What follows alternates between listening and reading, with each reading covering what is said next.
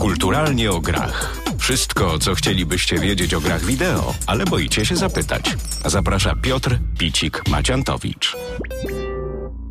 Dzień dobry, witam serdecznie w podcaście Księżniczka jest w innym zamku. To całkiem nowa inicjatywa stworzona przez Estradę Poznańską w tym jakże trudnym czasie dla nas wszystkich. Wszyscy wiemy, co się dzieje, e, siedzimy w domach, także przepraszamy z góry za być może średnią jakość tegoż podcastu, ale miejmy nadzieję, że treść jest ważniejsza niż technikalia.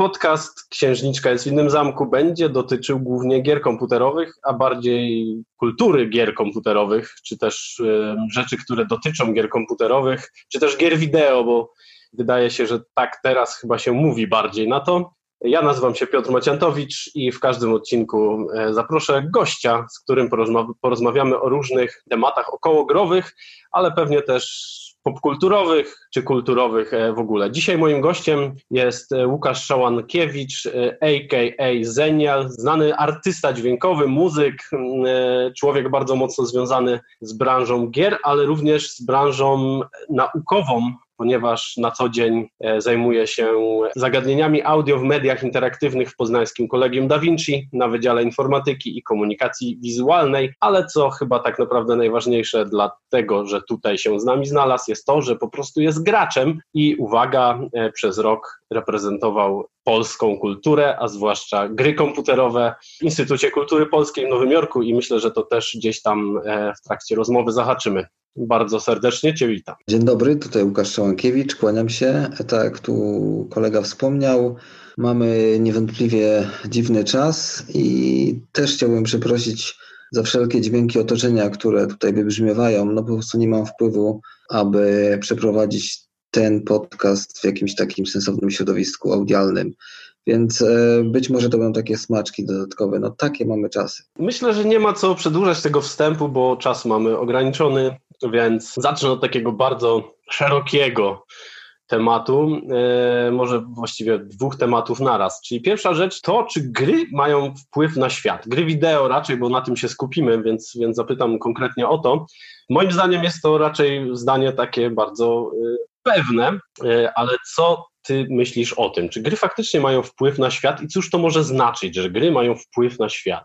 To zależy z jakiej strony do tego podejdziemy, bo wiem, każdy młody człowiek e, w tym momencie powie, no oczywiście, no mamy, mają wpływ e, całkowicie, no moje życie jest jakby jedną wielką grą, e, w którą właśnie sobie gram, mogą tak powiedzieć obserwując to, co się dzieje wokół nich, na co nie mają wpływu lub mają wpływ, no to mówię trochę tak metaforycznie, ale oczywiście dla nich świat y, jest to takie uniwersum, które się, świat gier oczywiście, wracając do pytania, uniwersum, które się cały czas y, zmienia, e, ale jest, więc jeżeli mamy dużą taką dozę technologii, która jest dla nich dostępna w tym momencie, dużo, że tak powiem, gier wychodzi e, codziennie, na Steamie się pokazują setki właściwie chyba nowych tytułów. Około 30 codziennie. No, no to dobrze, bo już przesadziłem, no ale właściwie kilkadziesiąt. Nie tylko Steam istnieje przecież. Dokładnie, chodziło mi tak bardziej też o inne platformy, na tym Steamie się skupiłem, ale e, tak, kilkadziesiąt gier dziennie powiedzmy, no tu mi dobra korekta, ale w każdym razie całościowo to jest duży pakiet, tak? No i dla młodzieży ten świat gier komputerowych czy gier wideo jest po prostu tym światem, który ich otacza i na pewno ich zmienia, bo oni naturalnie posługują się pewną terminologią, pewnymi rzeczami związanymi e, z grami, które dla osoby postronnej, nie będącą w tym środowisku, stanowią jakieś no, no takie trochę sekretne przesłanie, czy jakiś taki kod niezrozumiały. Jeśli podejdziemy do tego e, od strony dorosłych osób, które nie są zaangażowane jakby w ten kontekst gier, no to być może dla nich też gry paradoksalnie rządzą światem, czy mają wpływ na świat, bo ich pociechy, młodzież jakby żyje tym medium, tak? I osoby dorosłe widzą to. No nie są w stanie e, czasem zrozumieć, dlaczego to ta młodzież, to, to moje dziecko siedzi tyle nad tą grą, w ogóle o co chodzi. I tutaj jeszcze jest oczywiście kwestia balansu i zachowania takich, wiesz, e, kwestii umiaru, tak? Ale generalnie z tym, że dla wielu ludzi dorosłych zauważyłem te gry jakimś takim dziwnym medium, e, niezrozumiałym albo wręcz takim płaszczającym do powiedzmy słowa, że to jest tylko zabawa. E, to jest ciekawe, bo tak naprawdę, jak przyjrzymy się danym, może mówimy bardziej o polskim podwórku, ale takie twarde dane y, mówią nam, że tak naprawdę średnio gracze na świecie mają 34 lata. Czyli to nie jest młodzież zdecydowanie, e, a tylko 30% jakby tej puli graczy to są ludzie młodsi niż 18 lat. Więc zastanawiam się teraz, y, oczywiście żyjemy w takich czasach bardzo, bardzo przełomowych, nie tylko dla, dla, dla gier, ale generalnie dla świata, bo świat cyfrowy już jest taką rzeczą codzienną dla nas. Komputery są właściwie wszędzie. W związku z tym gry też właściwie są wszędzie. Podążają za nami i tak dalej, i tak dalej. E, te same dane mówią, że z kolei ci młodsi odbiorcy to jest około 98% młodzieży gra w gry na co dzień. Także to właściwie wszyscy tak jak, tak jak gdzieś tam powiedziałeś, to są ludzie, którzy, którzy właściwie są wsiąknięci w to całkowicie. Zastanawiam się teraz, czy ta granica jakby z kolejnymi latami, właściwie nie zastanawiam się, jestem chyba pewny, ale zaraz powiesz, co ty o tym myślisz, że ta granica wieku tak naprawdę się zacznie przesuwać. Właściwie ona się już przesuwa, bo jeżeli mamy średnie, e, średni wiek gracza to 34 lata na świecie w tym momencie, no to podejrzewam, że im będziemy szli w przyszłość, tym ten wiek będzie jakby, może inaczej, w każdym, w, każdy, w każdym wieku będzie coraz więcej graczy.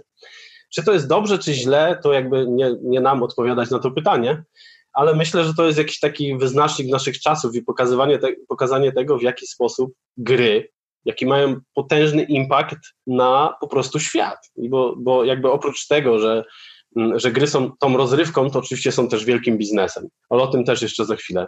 E, najpierw chciałbym, żebyś, mi, żebyś też tutaj podzielił się swoim zdaniem na temat tego, jak bardzo ten wiek się będzie przesuwał, czy się będzie przesuwał. Mm, to jest troszeczkę tak, e, jak już wcześniej wspomniałem, już tak raz podsumowując poprzednie pytanie, młodzież ma dostęp do wielu mediów, czy, tych, czy też, że tak powiem, sprzętu i software'u oprogramowania, e, on zazwyczaj jest już dla nich dostępny za przystępną cenę lub za darmo, więc natłok tych informacji, które otrzymują, jest, jest zbyt może według mnie dosyć duży.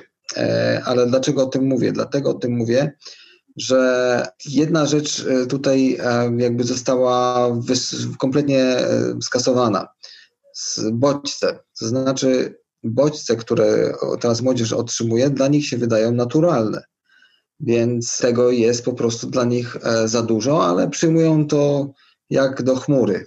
Jak na, za, za, naszych czasów było tak, że myśmy mieli wszystko limitowane. Oczekiwało się, doceniało, czekało. To trwało, tak? Tego było o wiele, wiele mniej, więc nasza percepcja, że tak powiem, używania gier czy, czy delektowania się nimi jest zupełnie inna. Dlatego ten profil gracza to jest troszkę gracz dojrzalszy, który ma więcej czasu, jest, ma, ma dużo przemyśleń, może zainwestować swój budżet w odpowiedni tytuł, nie wyda wszystkiego na, na, na jakieś subskrypcje, nie wiadomo czego w grach mobilnych. Od tak. Jest też osobą, która ma pewną dozę sentymentu do gier i będzie wiedziała mniej więcej, co jest z czym z przeszłości. Tu kiedyś być może poruszymy wątek retro, który jest bardzo ważny, bo to też to jest istotne w tym momencie. No i ta młodzież, która, jak ja to czasem mówię, rodzi się z tabletem w ręku teraz. I teraz jest taki moment, który ty powiedziałeś, ta, ta granica gier. No granica gier się gdzieś przesunie, tylko nie wiem gdzie. Znaczy granicy już nie ma od dawna, bo Wiek jest y, już y, chyba taki dosyć umowny, jeśli chodzi o badania, bo my nie wiemy tak naprawdę, kiedy dzieci zaczynają grać gry. Przypuszczamy najprawdopodobniej, że tam od paru lat już dostają smartfona, tudzież tablet i być może e, już są w tą interaktywną przestrzeń zaangażowane. Z tym, że nikt nie robi chyba takich jeszcze badań, bo musiałby zbadać te wszystkie mamy, wiesz, ojców, rodziny i tak dalej. Także e, to jest jedna rzecz. Oczywiście można zbadać to tak przez pryzmat robienia jakichś takich testów na zasadzie, że kto kupuje dane gry, tak, że mamy grupę docelową tam dzieci i widzimy ile się sprzedaje, to gdybamy, że ktoś tam gra, wymyślam, gra o śwince Pepie, no to na pewno to nie jest 34-latek, tak? No to, to możemy tak sobie uwzględnić, ale tutaj się mi wydaje, że jeśli chodzi o przesunięcie czegokolwiek w skali wieku, to po prostu rynek nie zna próżni i będzie, no, jak, będzie bardzo ekspansywny na róż, róż, różnymi tytułami. No, jeżeli, jeżeli wyczuje, że teraz grupą docelową to są młodzi, bardzo młodzi dzieci, to to będzie opracowywało grę dla właśnie tego typu osób, tak? No, jakby będzie się starało podejść do tego poziomu. Jakieś łączenie kropeczek, to wszystko już jest z inną kropeczką. E, no po prostu kwestia tak naprawdę już nie e, samego wieku, ale rynku, który będzie reagował na tym, bo my tak naprawdę nie wiemy, co się dzieje w domach. To my sobie możemy gdybać, tak? To, to w tym momencie wiesz. Jest wielka zagadka i tylko analitycy, i, którzy obserwują ruch sieci, coś wiedzą, tak? Jakieś wielkie firmy mogą to, e, że tak powiem, zbadać. Ja nie wiem, tak naprawdę co będzie z wiekiem, bo ten wiek już, jak mówię, wydaje mi się umowny. Być może będzie się umacniał ten wiek gracza dojrzałego, no, jeśli będzie to ciągle istotne. Znaczy, ja myślę, że, że to jakby jest tak, tak jak powiedziałeś, że, że to jest chyba raczej pewne właśnie, że, że to się będzie przesuwać i że ten gracz dojrzały, chociaż tu się z Tobą nie zgodzę, że ma więcej czasu, no to nie zawsze tak, tak wygląda, ale na pewno y, y, bardziej świadome wybory. Ja pewnie po, po, po Tobie i po mnie możemy to powiedzieć, że no nie wybieramy już gier, które gra się 150 godzin, przynajmniej ja. Masz rację, ja, ja bardziej chciałem powiedzieć, że więcej czasu na przemyślane decyzje. Takie... To zdecydowanie, to zdecydowanie. Tutaj ta korekta jest właśnie dobra po Twojej stronie. O to mi chodziło, że, że, że wiesz, więcej czasu możemy poświęcić na dany tytuł z takim rozmysłem. Okej, okay, to już mam to, lubię, a nie testuję 16 innych. I szuka się też czegoś innego po prostu, bo pewne, pewne rzeczy już były. Zresztą żyjemy teraz w pięknej erze dla graczy, bo wybór jest ogromny. Tak jak wspomniałeś na początku, codziennie na Steama przybywa coraz więcej, coraz więcej gier. Oczywiście jakby klęska przesytu też nie jest dobra, bo trzeba grzebać, trzeba szukać w tym wszystkim, ale zdecydowanie jakby no, jest z czego wybierać, jest, jest w co grać. E, myślę, że pod sam koniec tej rozmowy e, zapytam Cię, co grasz, albo w co grałeś ostatnio. Teraz powracając do tego trochę, jak postrzegamy, czy też jak świat postrzega gry, bo bardzo ciekawym e, dla mnie zjawiskiem, które w kontekście tego, że gry są tak ogromnym biznesem i tak, ogromnym, tak ogromną gałęzią rozrywki, nadal w mediach takich mainstreamowych właściwie gry nie istnieją. Może nie nie istnieją, ale to jest jakieś takie zjawisko bardzo, bardzo powiedziałbym graniczne, bardzo mało tego jest. E, bardzo często e, się mówi o grach w kontekście tego, że po premierze tej gry albo przez tą grę ktoś tam kogoś zabił albo ktoś tam coś złego zrobił. To nadal gdzieś tam w tych medialnych głowach siedzi, że, że gry to, to samo zło i, i, trzeba, i trzeba z tym walczyć. Z drugiej strony oczywiście są takie informacje, zwłaszcza gdzieś w Polsce, że Wiedźmin sprzedał się w 50 milionach egzemplarzy czy 100 milionach, a CD Projekt to w ogóle jest najlepsze złoto naszej polskiej gospodarki. Tu jakbym chciał poruszyć ten temat medialny, bo, bo dla mnie brakuje w mediach takiego, takiego przekazu normalnego a propos gier. Na przykład tak jak o filmach mówi się w wiadomościach, że Oscary dostał ten, ten, ten i ten film. A nie mówi się zupełnie o tym, że Game Awards dostała ta, ta, ta i ta gra, albo Nikt nie wie o tym, że nagroda BAFTA, bardzo znana nagroda filmowa, jest też przyznawana w branży growej i też jest bardzo doceniana na przykład. E, także jak myślisz, dlaczego te media tak, mówiąc kolokwialnie, olewają gry? Olewają czy nie olewają? Że, że albo mało, o grach, a jeżeli już coś jest, to raczej w tym złym kontekście. To przede wszystkim to zależy, jakie media, w jakim kraju. Mówię o tych mediach takich mainstreamowych, czyli, czyli telewizja, yy, nie wiem, duże portale, takie jak jakieś onety.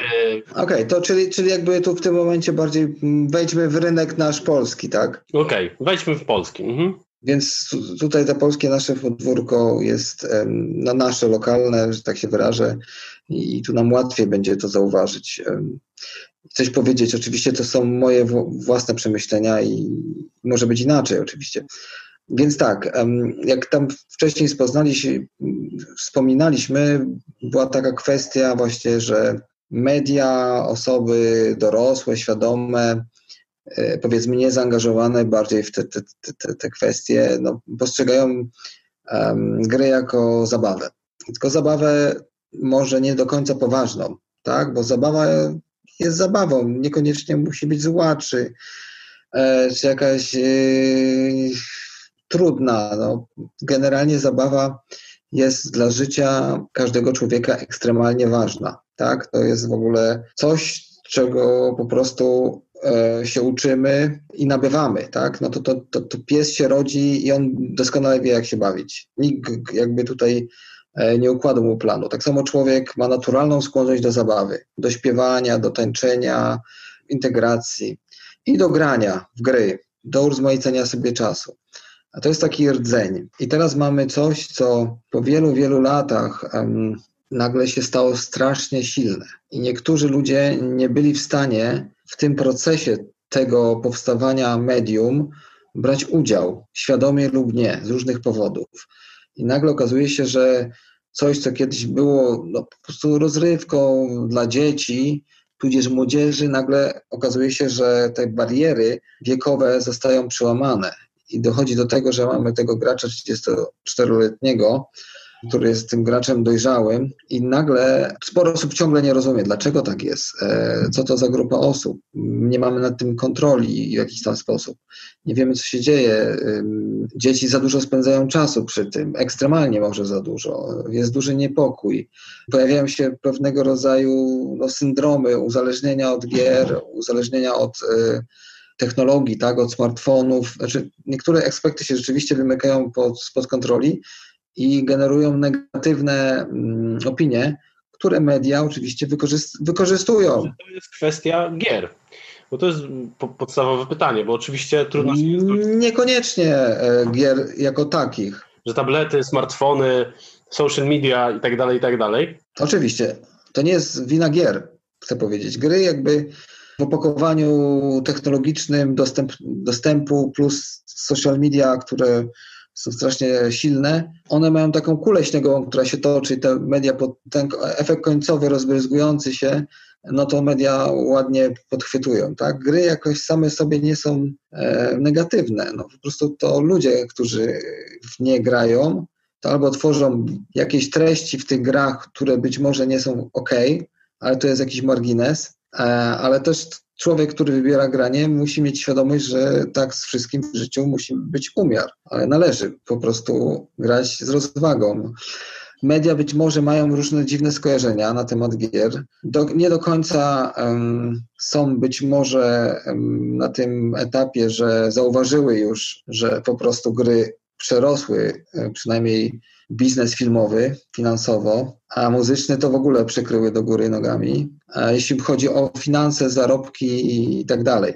Więc pamiętaj, że cały czas mówimy o polskich mediach, nie? więc tutaj ciągle się otrzepujemy z, z tego, że, że, że nagle wychodzi Wiedźmin, serial na podstawie książki, ale też powiedzmy szczerze, jakby gry, która tą książkę wzmocniła na świecie. Gra była zdecydowanie jakby tym katalizatorem, żeby ten serial powstał. A takich jakby filmów, e, gdzie najpierw była gra, no to powstało już dużo, dużo więcej. No, a my mamy w Polsce tutaj jeden, także dlatego te media tak podchodzą albo z, z taką dużą niepew dozą niepewności, albo podejrzliwości, albo nie wiedzą, jak to komunikować. E, no bo tak powiedziałeś, albo kończy się na jakimś negatywnym przekazie, że to jest coś, co doprowadziło do jakichś problemów, albo jest to medium, które jest e, rozwija się nowoczesne i jest cool, to jest taki jeszcze taki przekaz pozytywny, po prostu zachęcający do, do, do eksploracji, nie, nieoceniający, że tak powiem. No i ostatni, e, że to jest branża, która jest teraz na tyle innowacyjna, że da się zarobić, tak? I można, tak jak CD Projekt Red, zrobić na tym miliony i to są drzwi do kariery, ale to jest jakby jedna sprawa. No generalnie w tych natłoku to albo, albo gry jako medium i Wiedźmin, albo serial i Wiedźmin, generalnie gdzieś tam, ale jest to tak postrzegane. Mogę Ci powiedzieć, że ostatnio mój kolega, nie będę zdradzał imienia, nazwiska, bo być może nie chcę, pisarz, e, miał zlecenie od dużego wydawnictwa literackiego napisanie książki o polskim game devie i zapytał się mnie, czy mógłbym mu pomóc w dotarciu do, do niektórych e, ludzi z branży, ponieważ jako, że ja pracuję na uczelni i robiłem trochę inne rzeczy związane z tym środowiskiem, to mam taki dosyć ok dostęp i mu z tym właśnie pomagałem. I on to zebrał wszystko w taki pierwozwór książki, tak wszystkie pomysły, jakieś szkice, napracował się, zrobił takie wywiady godzinne, potem to spisywał, bo to takie wywiady były właśnie nie odpisywane, e, ale mówione, musiał to wszystko potem przerzucić no, elektronicznie przepisać po prostu. E, czyli dużo, że tak powiem kolokwialnie, roboty. I kiedy on już, już po prostu mówił, że książka już się robi, jest po prostu grafika na okładkę, że będzie po prostu jakaś seria mm, spotkań autorskich. Ja już mówię, to zrobimy to u nas na uczelni, ja już jestem chętny. Zrobimy w ogóle premierę u nas, albo przynajmniej drugie spotkanie. No to nagle cisza i on do mnie pisze, że wydawnictwo się wycofało, a on mówi, ja mówię, a co się stało? No przecież pisze książkę o polskim game devie. A mówi, no bo oni chcieli pisać, yy, żeby napisał książkę o CD Projekt Red, fenomenie Wiedźmina. Kompletnie, kompletnie się rozjechało. W ogóle nie wiem, jaka była w komunikacja. To być może miało być tak, że tutaj jeden rozdział historia, tutaj coś innego, a potem jeden, Wiedźmin i tylko Wiedźmin i tylko Wiedźmin. To jest świetny przykład tego właśnie jakby jak postrzegamy w Polsce teraz gry komputerowe. Jest Wiedźmin, długo, długo, długo nic. Jest po drodze Wiedźmin 1 i 2 może, tak? I ludzie nie zdają sobie sprawy z tego, że Polacy jakby no, stoją trochę grami. W sensie mamy kilka studiów dużych, dały kilka hitów takich owych, i gdzieś to tak ginie przy tym Wiedźminie. Oczywiście jest to e, no, marka potężna, największa i faktycznie, tak jak powiedziałeś, nawiązując do tych pieniądzów, e, no to oczywiście faktycznie ta branża, ta branża przyrosła już dawno, a CD Projekt na chwilę obecną jest największą spółką na polskiej giełdzie, więc jakby to też gdzieś tam daje do myślenia faktycznie ile, jaka to jest kasa, ale wracając do tego, do tego nieporozumienia tą książką, no to to jest też ciekawe, że jakby ludzie z tego wydawnictwa po prostu chcieli jakby chyba kuć żelazo póki gorące i, i, zrobić coś o Wiedźminie, a nie tak naprawdę o branży, a, a, myśleli, że być może, tak, tak myślę, że myśleli, że tak naprawdę w polskiej branży to tylko Wiedźmin. Ja myślę, że to było, bo to, to w ogóle się wydarzyło całkiem niedawno, to chyba nie wiem, trzy miesiące temu, jakoś tak, e, bo ta, ta premiera miała być jakoś teraz właściwie mm, przynajmniej planowana. Chodzi o to, że mm, książka miała powstać i najciekawsze było to, że ona miała przetłumaczyć e, ludziom niezwiązanym z branżą w jakiś sposób, nie będącymi graczami, nie wiedzącymi takimi ludźmi, którzy są w Polsce, no, no wszędzie właściwie, o co w tym świecie chodzi, tak? Miał, miał, miał być wytłumaczone kody takie kulturowe, wszystkie rodzaje zależności, um, które w tych grach występują. Świetna rzecz, przydałoby się szczerze. Wielki, wielki świat, e, który się po prostu rządzi własnymi prawami, tak? E, jak te gry powstają, e, z czym mają połączenie, no i, wiele takich innych wątków. I cała historia od początku. Akurat jeśli chodzi o, o, o gry w Polsce, to mamy dużo do powiedzenia i mamy też no, sporą historię, jeśli chodzi o je tworzenie, jakby bycie częścią tego środowiska na świecie, naprawdę nie mamy się czego wstydzić. I e, ta książka miała właśnie trochę wyjaśnić, e, tak popkulturowo, o co w tym wszystkim Kaman, się tak wyrażę. Nie? I, ale się, skończyło się na tym, że nie powstała, bo jednak Wiedźmin był ważniejszy. No właśnie, a powiedz mi, czy, czy jakby ona nie powstała, bo nie została wydana, czy po prostu nie powstała? Znaczy, e, nie, nie, po prostu jakby gdzieś tam ja musiałbym, no kolega jakby teraz trochę jakby opadły mu, opadła mu energia, ja, go, ja nie będę go jakby teraz pytał, może kiedyś mi to powie, ale ostatnie, ostatni przekaz był taki, że musiał zwrócić zaliczkę, że jednak to chodziło, żeby się skoncentrować w książce o, na sukcesie e, właśnie e, CD Projekt Red. Ale materiał źródłowy jest generalnie, więc coś można no, jeszcze... Co, wiesz co, no, kolega próbuje znaleźć wydawcę, no i tak trochę się, wiesz, obija. W tym momencie jest w stanie zawieszenia, ja go rozumiem. Mam nadzieję, że ta książka wyjdzie, on się otrzepie, znajdzie dobrego wydawcę, bo jest naprawdę potrzebna. No, no ale właśnie to jest też trochę to, że jesteśmy niestety na polskim rynku. Gdyby taka książka powstała, nie wiem, w Niemczech, w Anglii, to raczej nie byłoby problemu z tym, żeby znaleźć wydawcę. Nie, nie byłoby. Wiesz, to, to my mówimy o tych mediach, mhm. tylko skończę to, i to będzie jakby finał tej kwestii. My mówimy o tych mediach takich całościowych, ogólnych, tak? Ja jeszcze raz powrócę do tego, co powiedziałem, że bardzo często spotykam się z taką opinią, że to są super gry jako medium, wiesz, e, super branża, innowacja. Bardzo często widzę, że ludzie Y, którzy aktualnie są związani z ekipą rządzącą, widzą w tym jakiś taki rodzaj, jedyny chyba rodzaj promocji Polski jako, wiesz, takiego państwa, które jest ciągle nowoczesne, tak? Bo wszystko inne zostało, to jest moja oczywiście prywatna opinia i nie chcę tutaj jakby więcej się rozwijać, ale wszystko inne zostało jakby zatrzymane, e, więc tutaj gry nagle są wow, tą furtką i bardzo często widzę, że, że, że to jest tak wykorzystywane, um, używane i sporo osób też tak widzi, a postrzega grę jako tego typu medium, które jest właśnie bardzo, bardzo nowoczesne, które się rozwija. Ale jak to przełożysz do tego, co jest w mediach, no to to jest jakiś mały wycinek. Wiesz, media jednak ciągle z tymi grami mają e, no, nie po drodze. No tak, no tak, zdecydowanie. Może doczekamy czasów, kiedy nie będzie się mówić tylko o tym, że wychodzi nowe GTA i dlaczego młodzież chce zabijać ludzi. E, dobra, wcześniej, e, wcześniej wspomniałeś o tych adaptacjach gier komputerowych na filmy, bo to jest też bardzo ciekawa rzecz, bo te, te gry, przepraszam, te filmy raczej jakości są powiedzmy dyplomatycznie średniej. E, większość z nich to, to są produkcje e, raczej, które możemy gdzieś tam zaklasyfikować jako kino e, klasy B, ale bardziej chciałbym poruszyć ten, ten wątek filmowy versus growy. W sensie, jak bardzo te branże gdzieś tam są blisko siebie w sensie postrzegania ich, bo tak jak w filmach, tak i w grach mamy pewne gatunki gier, mamy pewne produkcje nisko albo wysokobudżetowe. Obie te gałęzie rozrywki to jest jakiś taki, e, no chyba tak naprawdę największa. Gry i filmy to są, to są te dwie rzeczy, które, które prowadzą gdzieś tam finansowo przynajmniej. E, z drugiej strony też, też te, te, te światy się gdzieś tam e, przecinają, ale, ale to, co chcę zapytać, to, to to, w jakim kierunku dążą gry z jednej strony, bo mamy coraz więcej gier, które są takimi interaktywnymi filmami. E, z drugiej strony zaczynają być filmy, które są interaktywne. Netflix coś kombinuje z tym. Był taki, taka próba przy okazji Black Mirror, gdzie można było podejmować pewne wybory i tak dalej, i tak dalej.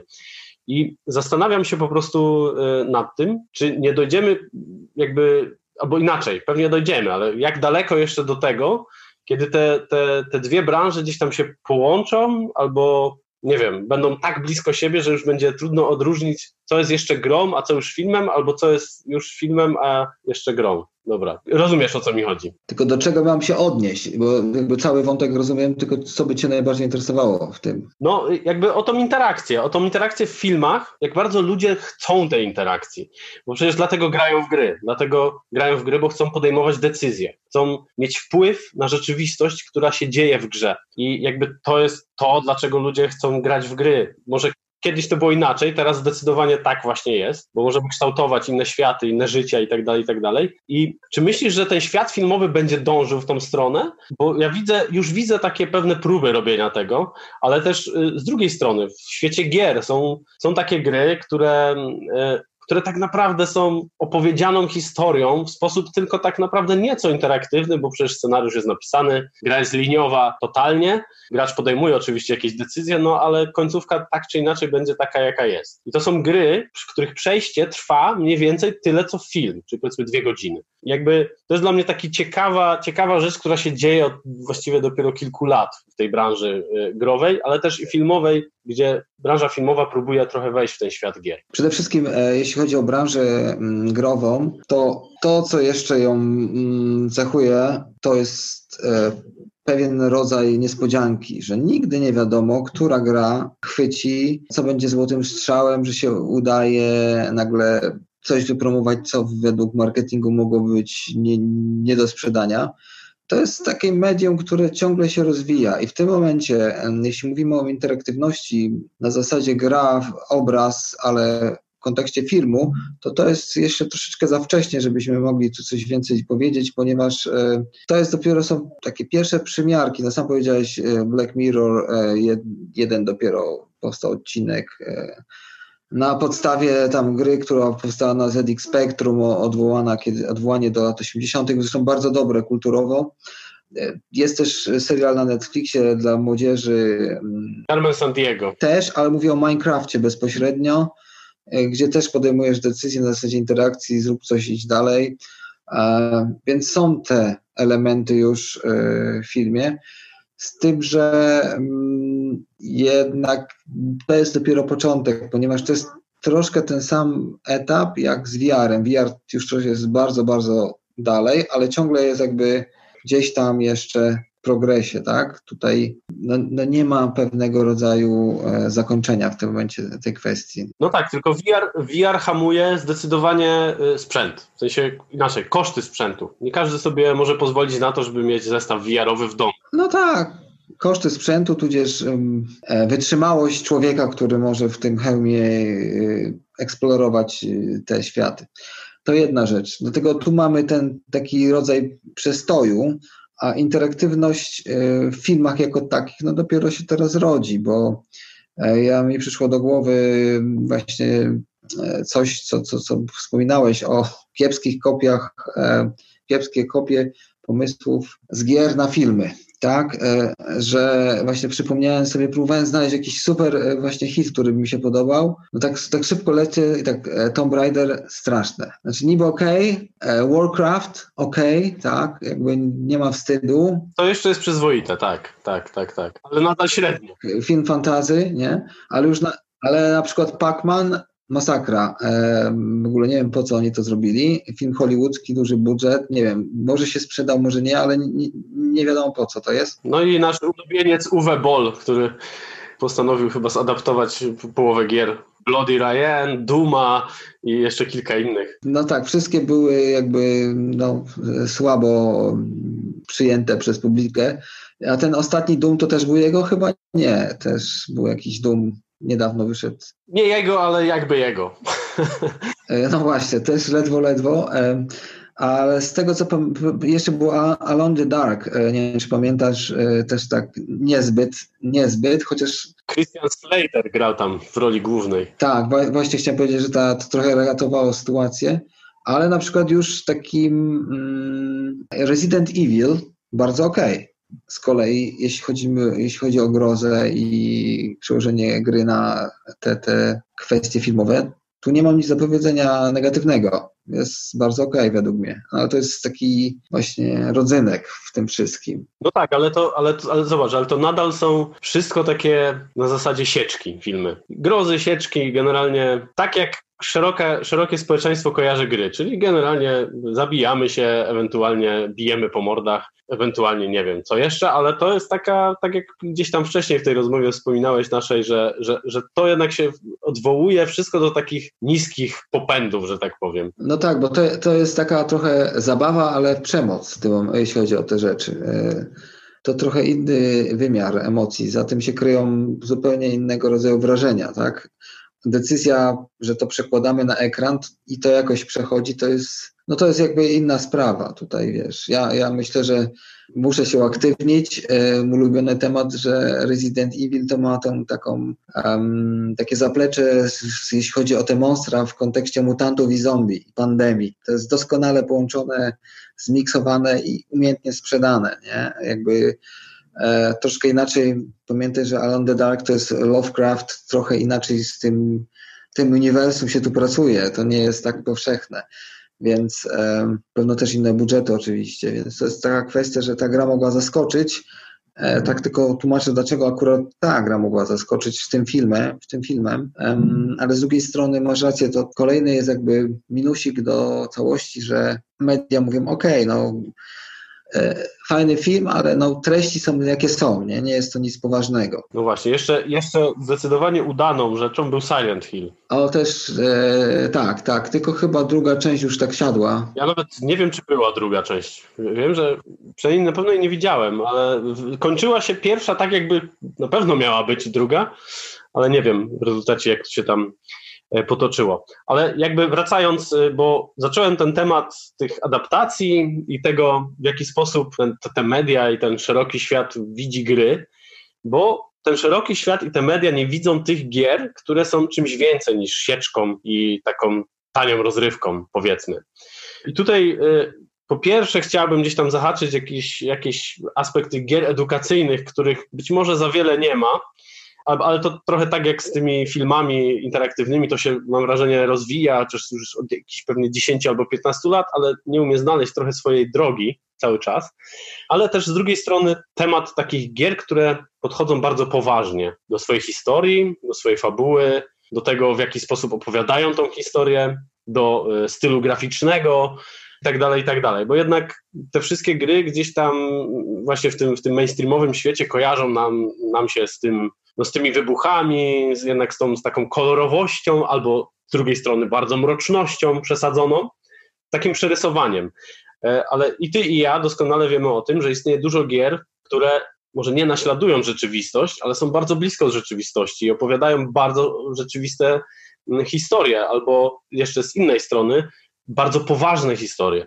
I teraz jak myślisz, czy takie gry mają się trochę jak w gatunku filmowym, jakieś e, dramaty psychologiczne, niszowe, puszczane w kinach studyjnych? Czy mają szansę na przebicie się? Takie gry do, do, do, do szerszej jakby publiki. Wiesz, to jest też kwestia um, naprawdę wielu czynników e, i tutaj akurat e, wydaje mi się, że jakby każdy sektor tej branży znajduje swoich odbiorców i myślę, że w tych czasach ta branża doskonale e, wie, potrafi to jakby sprawdzić w jakiś tam sposób e, i zmonetyzować, co naprawdę się im może opłacać. I tutaj te gry poważne, edukacyjne, mówiące o jakimś problemie mm, społecznym, one mogą, że tak powiem, zaskoczyć finansowo, mogą gdzieś tam pokazać coś bardziej pozytywnego w tym kontekście takim, że tutaj gry w jakiś sposób no, są in, inteligentne i, pokazują świat zupełnie innej perspektywy.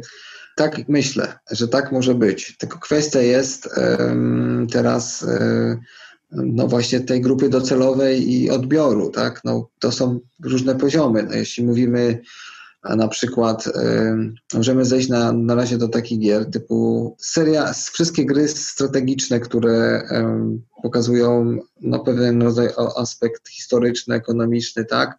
I mówią nam, ok, podejmujesz decyzje, kształtujesz, uczysz się w tym momencie faktów. Ja nie mówię o grach, które wymyślają jakieś światy, mówię o rzeczach, które tutaj mm, pokazują no co to było, więc, y, albo to, co może być. Mhm, czy jakieś Age of, Age of Empires? No właśnie, tak, ta cywilizacja, oszukałem o cywilizacji właśnie. E, no, cywilizacja oczywiście w takim sensie, że jak grasz zgodnie z realiami, tak? E, no ale może być Age of Empires. No tam jakby historia, bez względu na to, jaka jest mapa, no to jakby mniej więcej jest zawsze taka sama jak w tym naszym prawdziwym świecie. To po, po, powiedzmy tak, no to może nie jest taka Serious Games, e, ale temat jest niegłupi.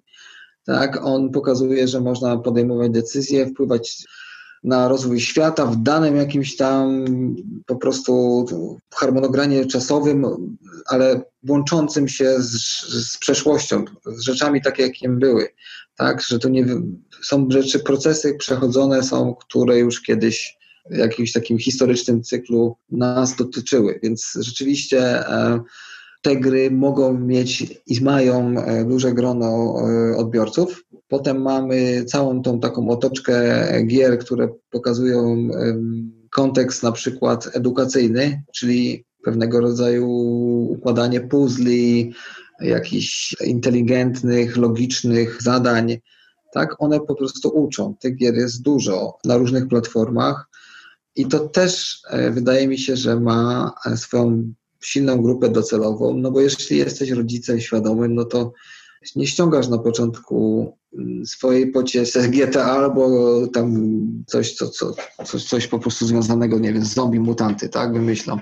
Tylko ściągasz y, rzeczy typu tam Find the Balance, gra o układaniu puzli na, na, na Androida, tudzież na iPhone'a i, i dziecko uczy się po prostu logicznego myślenia tak naprawdę tam, jest, tam są miliony ściągnięć takiej aplikacji, więc tutaj no mamy taki rynek, który ma swoich e, wyznawców, fanów, e, którzy doceniają, którzy rozumieją, e, ale czy on się przebija jakoś marketingowo? No chyba nie. No to, to jest po prostu jakoś tak utarte, że, no, że to służy rozrywce.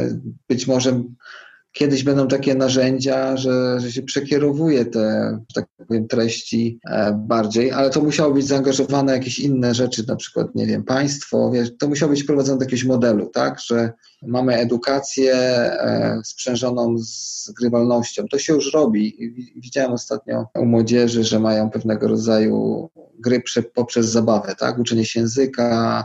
To są już te mechanizmy, tak? Ale to musi być większy nakład pracy, żeby ludzie zaczęli kojarzyć bardziej gry w sensie, że to jest coś interesującego i poważnego niż właśnie tylko strzelanka na przykład ta, ta, ta, ta cała, cały ten temat gier e, casual, e, serious games poważnych jest, jest, zupełnie innym tematem, wiesz o tym, to jest zupełnie inny odcinek. Tak, tak, tak, ale chciałem gdzieś to zawsze zahaczyć. Zbyt specyficzny, zbyt niszowy może, ale jest. Ja jestem po prostu wielkim, wielkim fanem takich rzeczy i staram się gdzieś tam właśnie, zwłaszcza moim znajomym, czy też mojej żonie po prostu, która czasami podchodzi i patrzy, co ty tam znowu grasz, za pierdoły jakieś E, no i tam mówię, że to wcale nie są pierdoły, że to jest poważna sprawa i, i trudne to jest. Trudne to jest po prostu z takim, z takim przebiciem się tej, tej, tej ściany, tego myślenia, że gry to pierdoły, e, zwłaszcza jak mają na przykład grafikę pixelartową albo, albo taką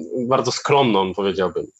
Także no ja po prostu tutaj jestem walczący w tej, w tej kwestii, dlatego gdzieś tam no musiałem, musiałem poruszyć ten temat. Słuchaj, jeszcze jeden bardzo ważny temat, który, wokół którego gdzieś tam krążymy wciąż, czyli kasa, bo właściwie za każdym razem, jak o czymś mówimy, to ta kasa się, się pojawia.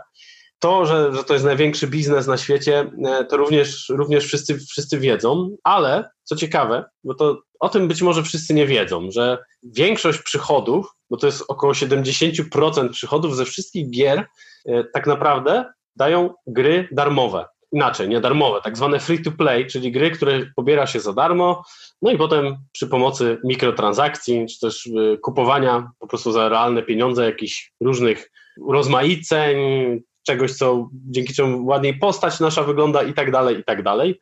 E, firmy zarabiają na tym. Ale co ciekawe jest, y, że, że ten handel tymi przedmiotami wirtualnymi i wieloma innymi rzeczami gdzieś tam rozprzestrzenia się nagle okazało się, że z tego się zrobił osobny całkowicie y, rynek tak naprawdę, który ma obroty, podejrzewam, też miliardowe w skali roku albo, albo i większe. No i właśnie to, to jest takie pytanie też moje, bo, bo wiemy też o tym, że firmy starają się z tym walczyć, czyli z tym czarnym rynkiem tych wirtualnych, wirtualnych pieniędzy, które można oczywiście zmonetyzować na prawdziwe pieniądze. Jak myślisz, czy y, jest jakaś szansa na to, żeby, y, żeby ten, ten, ten świat wirtualnych pieniędzy przeszedł do rzeczywistości. W sensie mamy już bitcoiny i tak dalej, i tak dalej, ale czy taka, tak, takie growe waluty będzie można jakby używać ich? Nie wiem. Bo to jest w ogóle ciekawy, ciekawy temat tych, tych wirtualnych pieniędzy, wirtualnych przedmiotów, gdzie ludzie wydają przecież tysiące dolarów na, e, na rzeczy, które nie istnieją tak naprawdę. Jak myślisz też, jakie, jakie są motywacje może ludzi, którzy wydają tak wielkie pieniądze na, na rzeczy, które są wirtualne? Okej, okay, to jest bardzo ciekawy wątek. Generalnie, jeśli chodzi o to pytanie pod tytułem, co będzie z tą monetyzacją wirtualną, e, tymi pieniędzmi growymi, że się tak wyrażę, to tego nie wiem. To tak samo jak w tej kwestii, którą poruszaliśmy wcześniej, film a interakcja.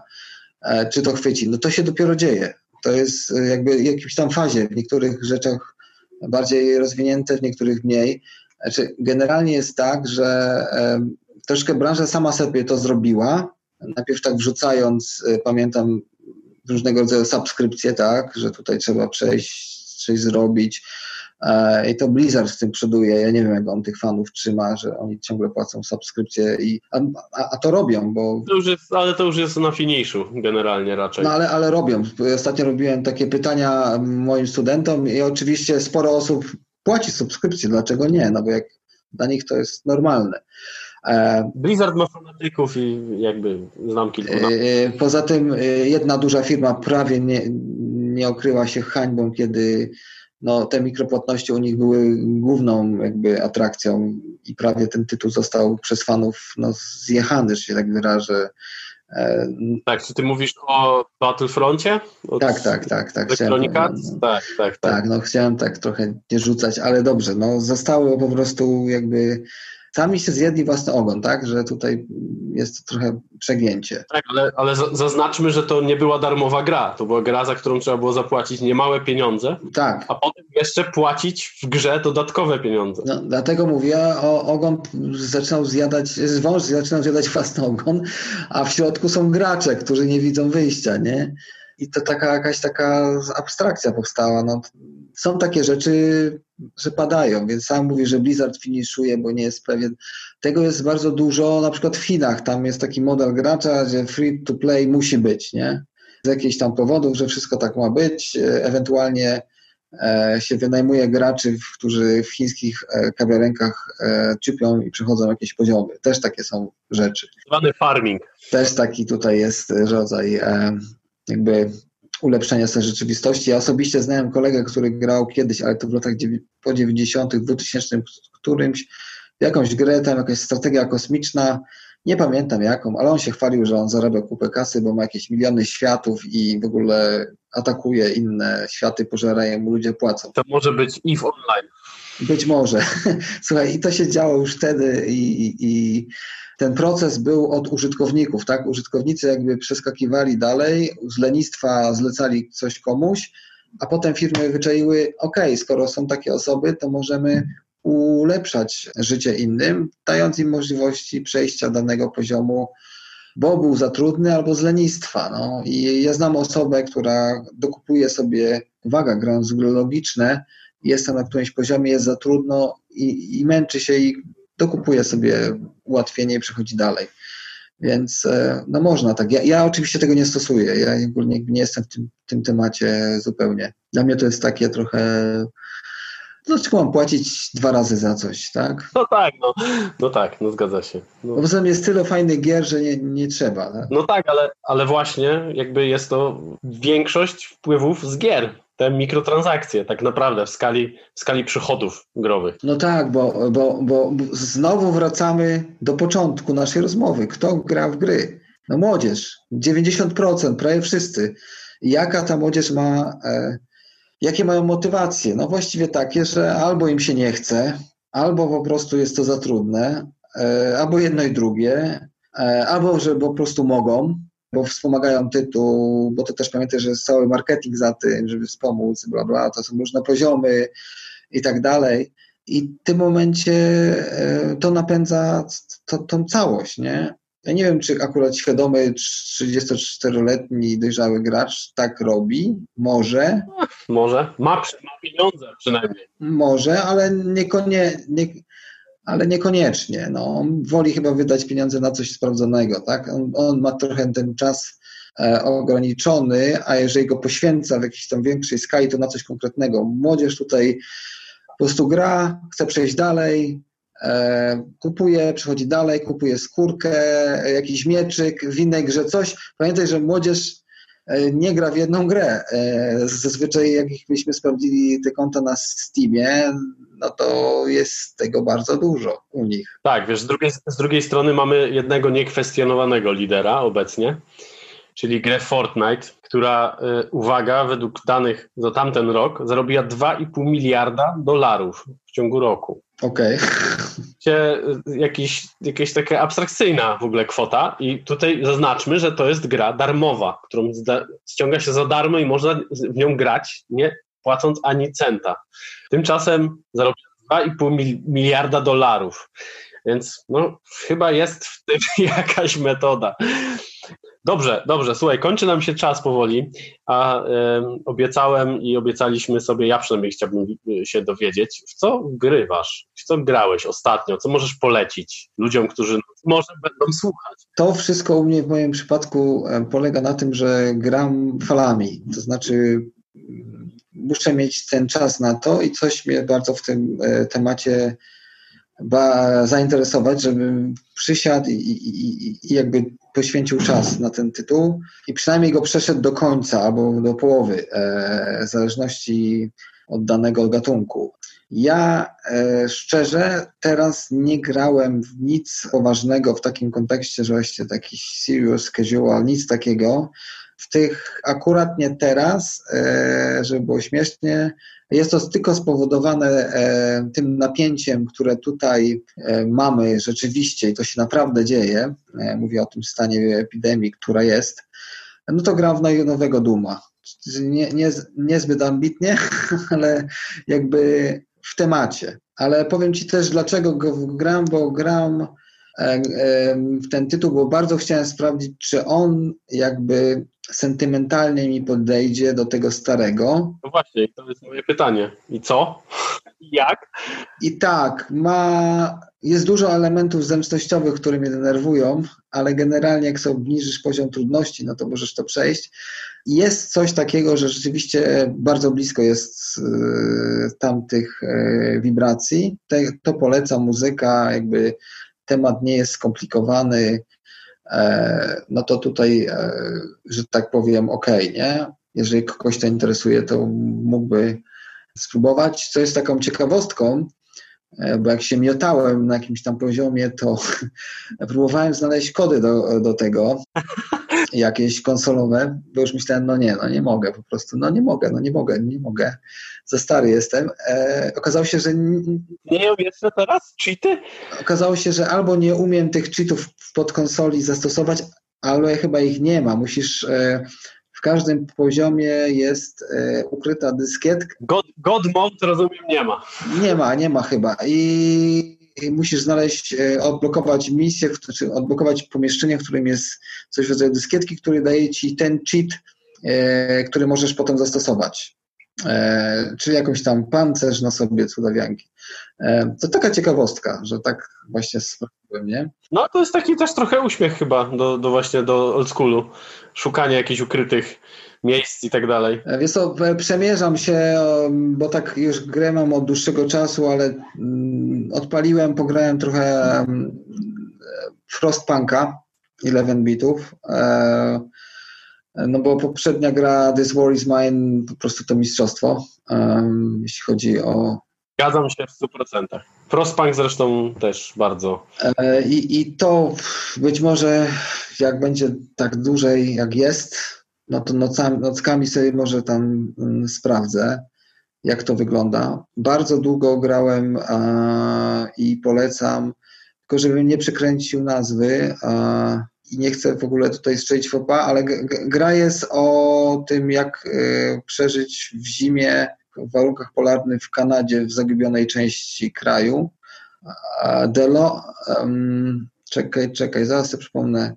The Long Dark, o, to ostatnio, że tak powiem, eksplorowałem, bo to jest jedna z lepszych gier, jakie w ogóle grałem ever. To taki survival jest po prostu. Tak, ale jest e, to tak oddane, że jest tak to zrobione, że masz, e, no nie masz tam za dużo do, na początku misji, że tak powiem, do powiedzenia. No musisz zebrać wszystkie, nie wiem czy w to grałeś. Nie, ale słyszałem o tym. Wszystkie materiały, musisz się ogrzać, musisz bardzo logicznie zadbać o swój stan e, zdrowotny. Jeśli zapomnisz jednej rzeczy, to ona wpłynie na inną rzecz i potem okazuje się, że masz dziurawe spodnie, jest mróz i marzną ci kolana i nie możesz chodzić na przykład, tak?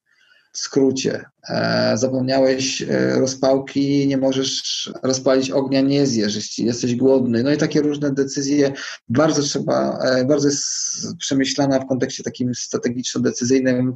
Wszystko wpływa na wszystko. Twoim wrogiem jest natura, ty sam, poszczególne zwierzęta. Musisz przetrwać zupełnie zdane na siebie. Jeśli chodzi o mm, eksplorację światów y, tego uniwersum, no to przemieszczasz się w czasie rzeczywistym. Naprawdę idziesz długo do jakiejś tam lokalizacji. Nie ma tak, że klikasz i cię przynosi na mapie. Fast travel istnieje. I, i, I naprawdę, no oczywiście nie jest to tak ekstremalnie, to jest przeliczane, no nie idziesz dwie godziny do celu, ale naprawdę to, to czujesz. I przede wszystkim mm, jako osoba jakby parająca się rzeczami dźwiękowymi, świetny, e, świetny pomysł, jeśli chodzi o muzykę, ponieważ jest jej bardzo mało, jest minimalistyczna, podkreśla pewne walory momentami, wschód słońca, zagrożenie, ale bardzo, bardzo e, skąpo, a wszystko jest, że tak powiem, wrzucone na pierwszy plan, jeśli chodzi o dźwięki. Wszelkie dźwięki ci otaczają, wiesz, e, kroki, zwierzęta, trzaski, to jest na pierwszym planie. To jest świetne. Okej, okay, słuchawki obowiązkowo. Tak, z tym zostajesz, od czasu do czasu muzyka, czyli nie trochę na odwrót, jak w grach. Muzyka jest bardzo ważna, dźwięki troszkę mniej. No tyle jakby, chyba, że teraz ty coś powiesz. Tak, ja w takim klimacie właśnie, jak już jesteśmy przy tych survivalach, to może nie aż tak ekstremalnie, ale też ostatnio udało mi się skończyć po wielu godzinach w końcu. Bardzo, bardzo trudną grę, która nazywa się Dead in Vineland mniej więcej polega na tym samym, tylko jest taka trochę osadzona w uniwersum jakiegoś tam Ragnaroku, wikingów. Jest, jesteś rodziną wikingów, która ląduje na dziwnej wyspie i musi tam przeżyć. I jakby to samo, o czym mówiłeś, musisz zbierać drewno, musisz sobie szyć ubrania, musisz polować, musisz hodować jakieś różne rzeczy generalnie trzeba przeżyć po prostu. I jest ta sama y, zależność tutaj, że jak o czymś zapomnisz, bo każda postać ma bardzo dużo statystyk, zdrowie, zranienie, głód, choroba i tak dalej, i tak dalej, może się okazać, że po prostu no, zejdą ci ci bohaterowie, a gra jest naprawdę strasznie trudna. Y, do tego stopnia, że musiałem ją przejść na poziomie łatwym czym nie ma się to szczycić, ale niestety tak się stało, bo w trzech podejściach na normalu nie poradziłem sobie. No wiesz, to jest kwestia czasu i, i determinacji. No pewnie tak, ale też jakby mam wrażenie... My tego nie ma, czyli my tego nie mamy tak naprawdę. Kiedyś zawsze odpalałem sobie gry na poziomie trudnym na dzień dobry, ale już mi się nie chce. Już chcę bardziej czerpać po prostu z tych gier tą fabułę i, i ten, ten, tą czystą radość taką z grania niż męczenia się takiego dla jakiejś, jakiejś zaspokojenia, jakiejś satysfakcji, co kiedyś jednak, y, bądź co bądź, no, miało miejsce. E, drugą rzecz, którą bardzo, bardzo, bardzo polecam i to nawiązując do, tego, do tej naszej dyskusji a propos filmowości gier, czy też growości filmów, w tym wypadku filmowości gier, to taka rzecz, która nazywa się e, What Remains of Edith Finch. To jest taka gra, którą przejście zajęło mi godzinę 50, zdaje się. E, to jest historia dziewczyny, która wraca do swojego rodzinnego domu. E, no i w tym domu poznaje, właściwie gracz poznaje genealogię całego rodu tej dziewczyny. No i myślę, że to nie będzie wielki spoiler. Wszyscy nie żyją. E, no i dowiadujemy się w ramach tej gry, jak ci ludzie zginęli. Są tam takie wątki parapsychologiczne, ale na końcówka jest taka, że daje do, bardzo do myślenia. Poza tym jest świetnie to graficznie zrobione. Jest mnóstwo takich minigierek, które poruszają bardzo różne style graficzne też. Tam część się dzieje na kartach komiksu, część, e, jedna minigra, która jest takim bardzo e, majstersztykiem moim zdaniem, zaczyna się od bardzo minimalistycznej grafiki, gdzie mamy dwie kropeczki dosłownie i w ramach rozwoju tej minigierki ta grafika staje się coraz bardziej skomplikowana. Mamy 2D, potem to płynnie przechodzi wszystko w 3D, potem w coraz bardzo dużo ciekawych, fajnych pomysłów, świetna historia i krótka rzecz przede wszystkim, to dla kogoś, kto być może nie ma za dużo czasu albo nie wie, co to są gry, bo ta gra prowadzi za rękę tak naprawdę. Nie trzeba być wielkim graczem, żeby po prostu wejść w tą historię. A trzecia rzecz, taka już bardziej hardkorowa, bardziej angażująca, to rzecz, która nazywa się Phantom Doctrine, czyli strategia turowa o zimnej wojnie. Tak to nazwijmy. Co ciekawe, to też jest polska produkcja.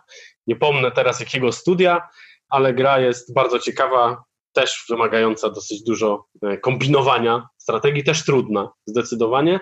No i przede wszystkim nastawiona wcale nie na to, żeby, tak powiem, wywoływać walki, tylko raczej, żeby wszystko przechodzić po cichu gdzieś tam skradając się. A jeszcze mi się przypomniała jedna rzecz, bo to też nawiązanie do, do starych czasów. Na pewno pamiętasz taką grę Commandos, Behind Enemy. Jasne, jasne. To nie wiem, czy wiesz, czy wiecie wy wszyscy, którzy nas słuchacie, że wyszła rzecz bardzo podobna do tego, bardzo nowoczesna i graficznie bardzo podobna. Nazywa się to Shadow Tactics. Rzecz się dzieje w, w feudalnej Japonii i mamy do dyspozycji kilku samurajów, którzy muszą, e, właściwie kilku samurajów różne, tam jest jakiś ninja, samuraj, ktoś tam jeszcze, ktoś tam jeszcze, którzy mają e, zadania do wykonania, wszystko właśnie w takiej strategii czasu rzeczywistego. Świetna, świetna rzecz, naprawdę. Pewnie mógłbym tak jeszcze wymieniać, ale myślę, że już czas, żeby skończyć. Może w następnym odcinku podzielimy się kolejnymi rzeczami. A tak, bo mi to już zaczęły przychodzić do inne tytuły, jak Green Hell z nawiązaniu do przeżycia w trudnych czasach. Jesteś fanem survivalu, krótko mówiąc. E, nawet nie, ale tak e, między innymi. Ja lubię te klimaty troszkę od post-apo po takie właśnie sytuacje, e, gdzie trzeba podjąć jakieś decyzje. No a teraz żyjemy w takim momencie, gdzie to się staje rzeczywistością i te scenariusze, które kiedyś były w filmach, tudzież w grach, no nagle stają się realne i to jest takie niepokojące trochę. To jest przerażające. Powiem Ci jedną rzecz, że tydzień przed tą całą sytuacją his histeryjną, już historyczną, która się teraz dzieje, oczywiście uzasadnienie historyczną, gdzieś tam y, Ubisoft chyba na Uplayu czy, czy jakiś Epic Games rozdawał za naprawdę śmieszne pieniądze grę, która nazywa się The Division 2 to jest gra z gatunku AAA, bardzo wielka, bardzo duża produkcja, strzela się tam generalnie, nieważne. Rzecz jest osadzona w świecie, w którym zaraza, jakaś choroba, jakiś wirus wybił 98% ludzkości. Tam y, rzecz rozprzestrzeniła się przez banknoty. Nie wiadomo właściwie skąd ta choroba się wzięła, ale do, do czego zmierzam.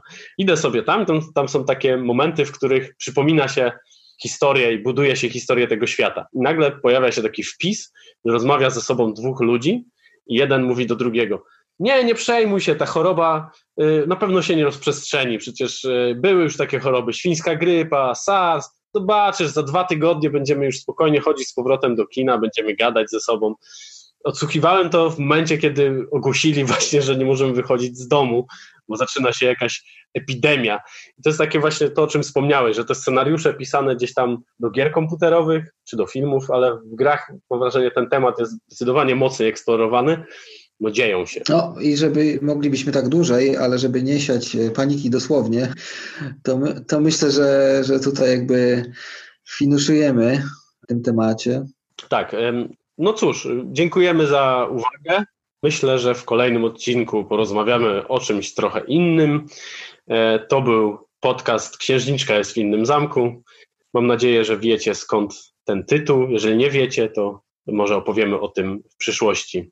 Bardzo Ci dziękuję za rozmowę. Ja dziękuję i pozdrawiam wszystkich. Zdrowia życzę. I ja również pozdrawiam i grajcie w gry, bo warto. Do zobaczenia, do usłyszenia. Cześć. To był podcast Estrady Poznańskiej Kulturalnie o grach. Więcej na estrada.poznan.pl